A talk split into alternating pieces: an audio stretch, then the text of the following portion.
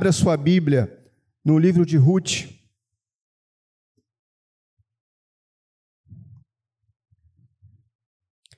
Livro de Ruth, capítulo 1. E um outro detalhe importante é que eu esqueci que eu estava sem óculos. eu tinha esquecido óculos em algum lugar por aí. E aí eu falei, e agora, como é que eu vou pregar sem óculos? Consegui encontrar ele meio pela metade, colei com uma tech bonde e vamos lá, meus irmãos. Livro de Ruth, capítulo 1. O texto é longo, seria até o versículo 22, mas eu vou ler somente até o versículo 6. Todos acharam? Nos dias em que julgavam os juízes, houve fome na terra, e um homem de Belém de Judá saiu a habitar na terra de Moabe, com sua mulher e seus dois filhos. Este homem se chamava Elimeleque. Ele, sua mulher Noemi, os filhos se chamavam Malom e Quilion, efrateus de Belém de Judá. Vieram à terra de Moabe e ficaram ali. Morreu Elimeleque, marido de Noemi, e ficou com ele, com ela, seus dois filhos. Versículo 4. Os quais casaram com mulheres moabitas. Era o nome de uma órfã e a outra Ruth e ficaram ali quase dez anos. Morreram também ambos, Malom e Quilion, ficando assim a mulher desamparada de seus dois filhos e de seu marido. Então se dispôs ela com suas noras e voltou da terra de Moabe, porquanto nesta ouviu que o Senhor se lembrara do seu povo, dando-lhe pão. Podeis assentar, meus irmãos. Irmãos, eu preciso que alguém controle o tempo. Eu tenho 17 minutos. O livro de Ruth descreve a orientação providencial de Deus na vida e dramas de uma família israelita. Por causa da morte do pai e seus filhos em uma terra estrangeira, o nome e a herança dessa família ficam em perigo. Mas a situação extrema do homem, entretanto, é a oportunidade de Deus. Os primeiros versículos narram as dificuldades enfrentadas por essa família nos dias em que julgavam os juízes. Houve fome na terra. Belém, conhecida como Casa do Pão, faltou pão, meus irmãos. E eu fiquei olhando o versículo que o seminarista Renato abriu aqui, eu falei, caramba, ele vai pregar a minha mensagem. E é mais ou menos o tema dessa mensagem nessa noite. Nos dias de juízes não havia rei em Israel, cada um fazia o que achava mais reto. Não havia uma liderança espiritual e o povo estava desesperado. Se a minha voz falhar, me perdoem e foi um período de instabilidade política e fragilidade econômica, corrupção moral e apostasia espiritual. E foi nesse tempo, meus irmãos, que essa família foi inserida nessa história. Diz o versículo 1, como eu acabei de falar: houve fome, faltou pão na casa do pão. Belém, faltou pão no celeiro a crise se estabelece. E aí, meus irmãos, eu fiquei pensando, a crise é uma realidade para todos nós. Diz a Bíblia que eles estavam em Belém, celeiro, casa do pão, faltou pão. E o que fazer quando a crise chegar? Esse é o nosso desafio. O que fazer, meus irmãos? Fugir? como Elimeleque fez, ficar e enfrentar a crise, confiar em Deus, fugir da crise nem sempre será a melhor escolha, mas foi o que eles fizeram. No versículo 1 e 2 vai descrevendo isso. Eu vou mais uma vez colocar a minha carrocinha para ler para vocês. Houve fome na terra e um homem de Belém de Judá saiu a habitar na terra de Moabe com sua mulher e seus dois filhos. Esse homem se chamava Elimeleque, sua filha, sua esposa Noemi, seus filhos Malom e Quilom, Efrateus de Belém, ficaram ali, só que, meus irmãos, morreu Elimeleque. Além da fome, vieram as perdas. Eles estavam na casa do pão, lugar de provisão, mas a crise chegou na casa do pão. As perdas chegaram na casa do pão. E segue o texto. E para título de informação, eu queria compartilhar com vocês o que nós devemos fazer quando a crise chegar. Fugir da crise nem sempre será a melhor escolha. A título de informação, várias vezes encontramos no Antigo Testamento os habitantes da Palestina deslocando-se para outras terras em busca de melhores condições de vida. Mas nem tudo o que é bom para os outros é bom para mim. Porque deu certo para alguém, pode não dar para mim. Aparentemente, a atitude dessa família estava correta. Havia fome. Ele tinha uma esposa, ele tinha filhos. Eu vou buscar uma oportunidade em outro lugar. Mas o texto não nos mostra Elimeleque ou sua esposa Noemi buscando a Deus em oração, pedindo a direção de Deus. Mas eles saíram e foram. E às vezes, meus irmãos, a melhor coisa a fazer quando a crise chegar é enfrentá-la, não é fugir. E isso serve para nós como um alerta, nós que somos sacerdotes da nossa casa, nós que somos o cabeça do lar. Quando nós tomamos uma decisão sem a direção de Deus, nós estamos envolvendo também a nossa esposa, também os nossos filhos. E se essa escolha não foi a correta, certamente, meus irmãos, o sucesso do nosso futuro não está garantido.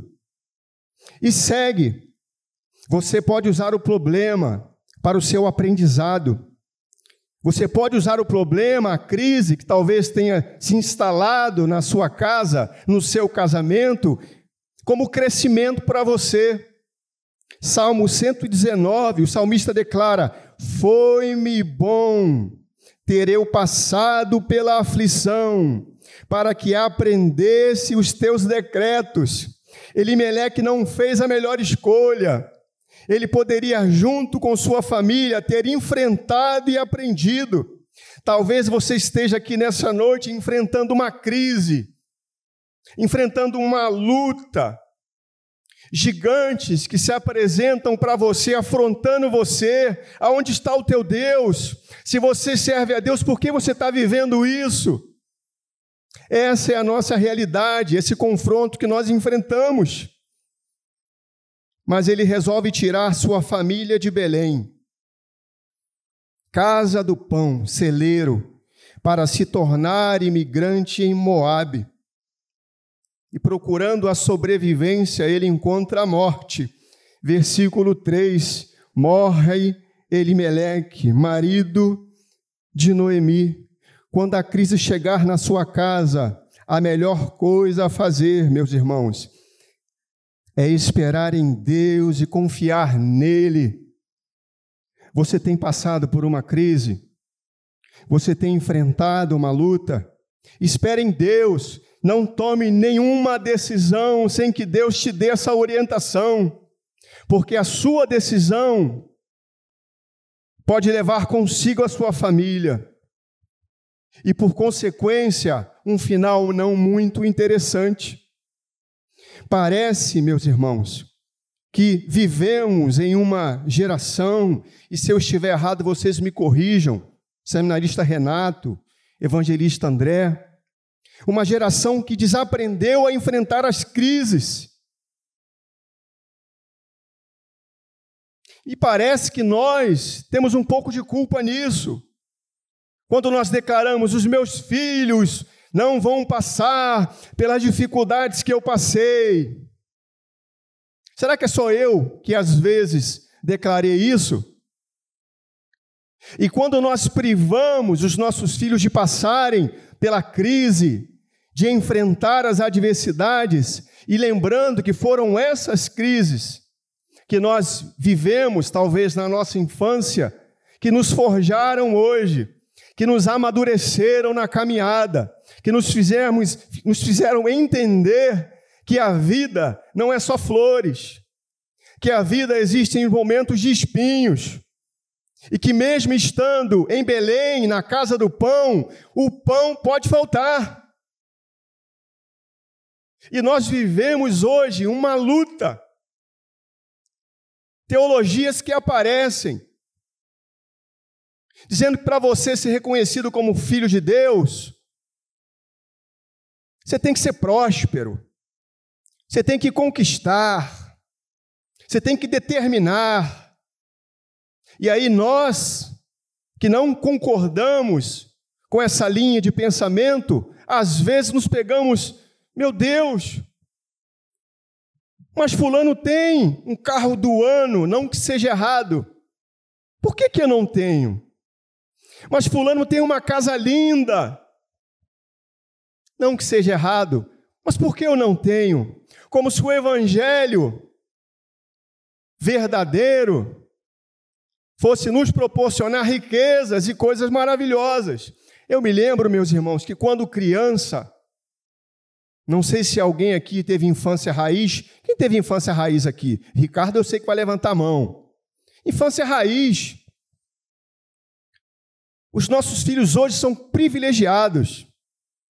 Os nossos filhos têm rede social, têm internet. Eu não lembro de internet na minha infância, mas foi a melhor fase da minha vida. Hã? Hein, Kleber? Irmãos, hoje os brinquedos são o quê? Aquele negocinho que fica girando, como é que é? Hã? Não, peão não, irmãos, que fica no ar, que todo mundo agora virou moda. Drone. Irmãos, se aparecesse um drone naquela época, ia dizer que era um disco voador. Mas hoje, naquela época, pelo menos eu me lembro disso, não sei quem fez isso, infância raiz, a nossa diversão, nós éramos pessoas humildes. Nós tínhamos o essencial, mas o essencial nos preenchia.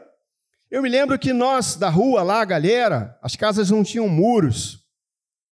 Então era fácil você ir até o final da rua, de casa em casa. Todo mundo sabia da vida de todo mundo.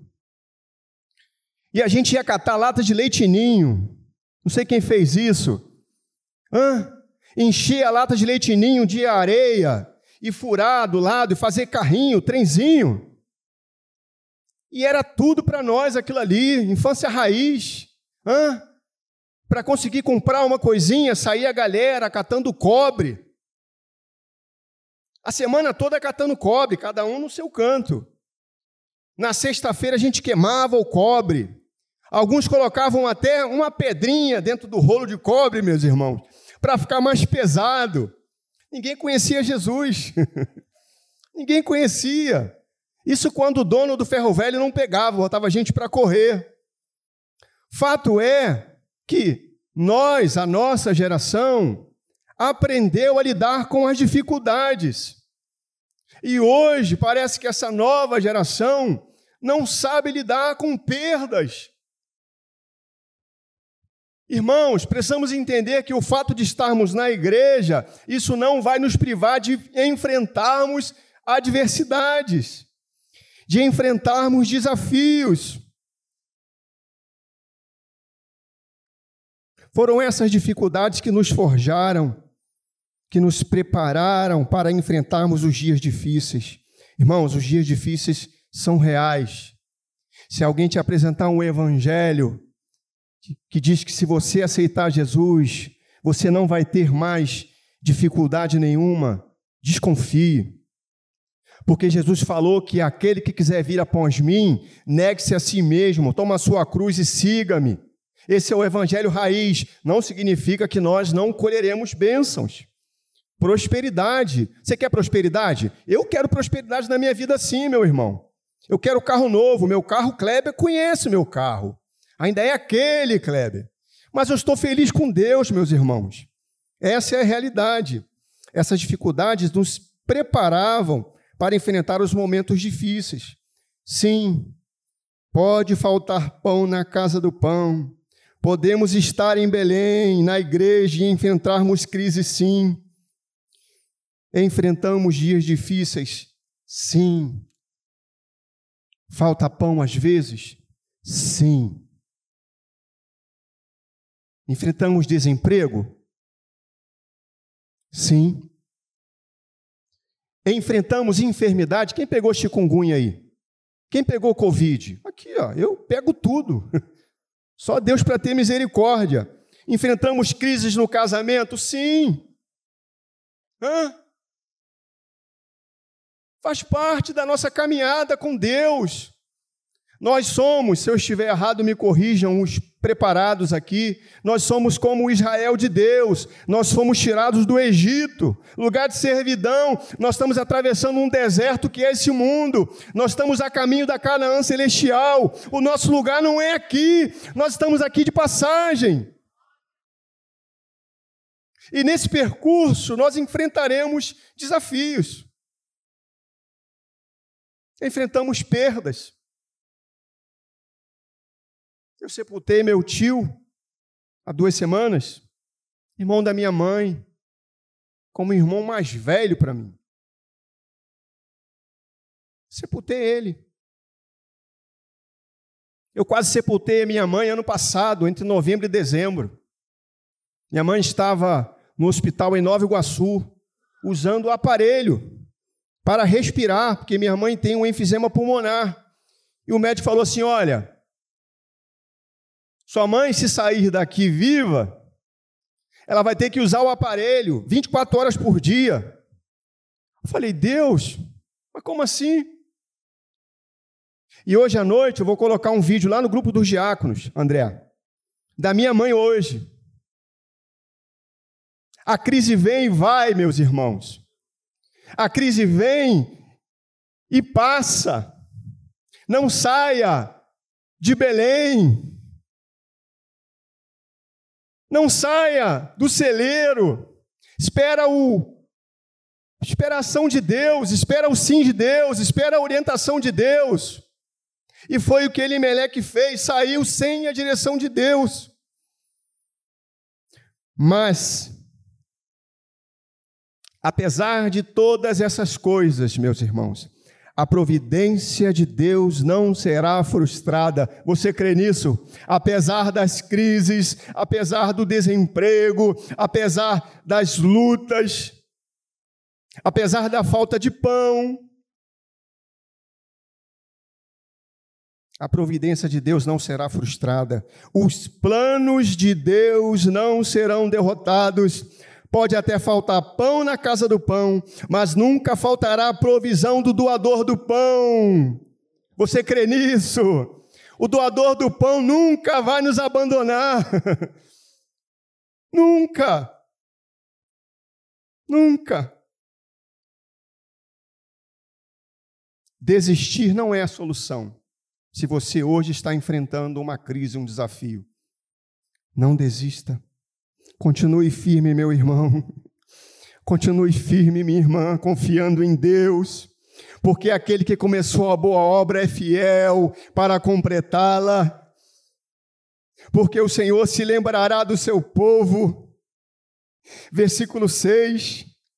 Então se dispôs ela com suas noras, voltou da terra de Moabe, porquanto nesta ouviu que o Senhor se lembrara do seu povo, dando-lhe pão. Em outras versões diz: visitará. A história dessa mulher começa a mudar quando ela decide retornar à casa do pão. Lembrará ou visitará é um termo usado para designar a atividade divina ao seu povo tanto para abençoar como para corrigir, mas nesse caso foi para abençoar, dando-lhe pão. Aleluias! Haverá atividade divina na sua casa, se você crê, dá um glória a Deus. Haverá atividade divina na sua família. Haverá atividade divina no seu casamento. Haverá atividade divina nas suas finanças. Não saia da casa do pão. São nove e um. Vamos ficar de pé.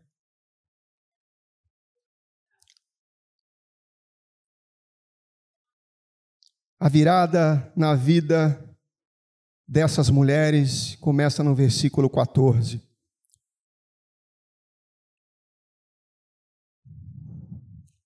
Para encerrar.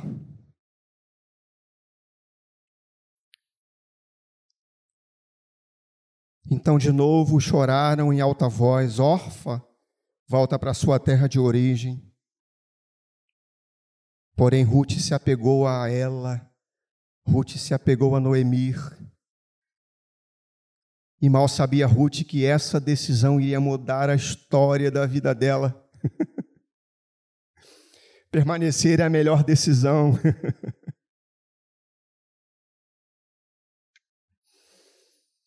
e a sequência dessa história, meus irmãos, vocês já conhecem, quem sabe, numa próxima oportunidade, a partir do capítulo 2, ou o evangelista André ou o seminarista Renato concluam.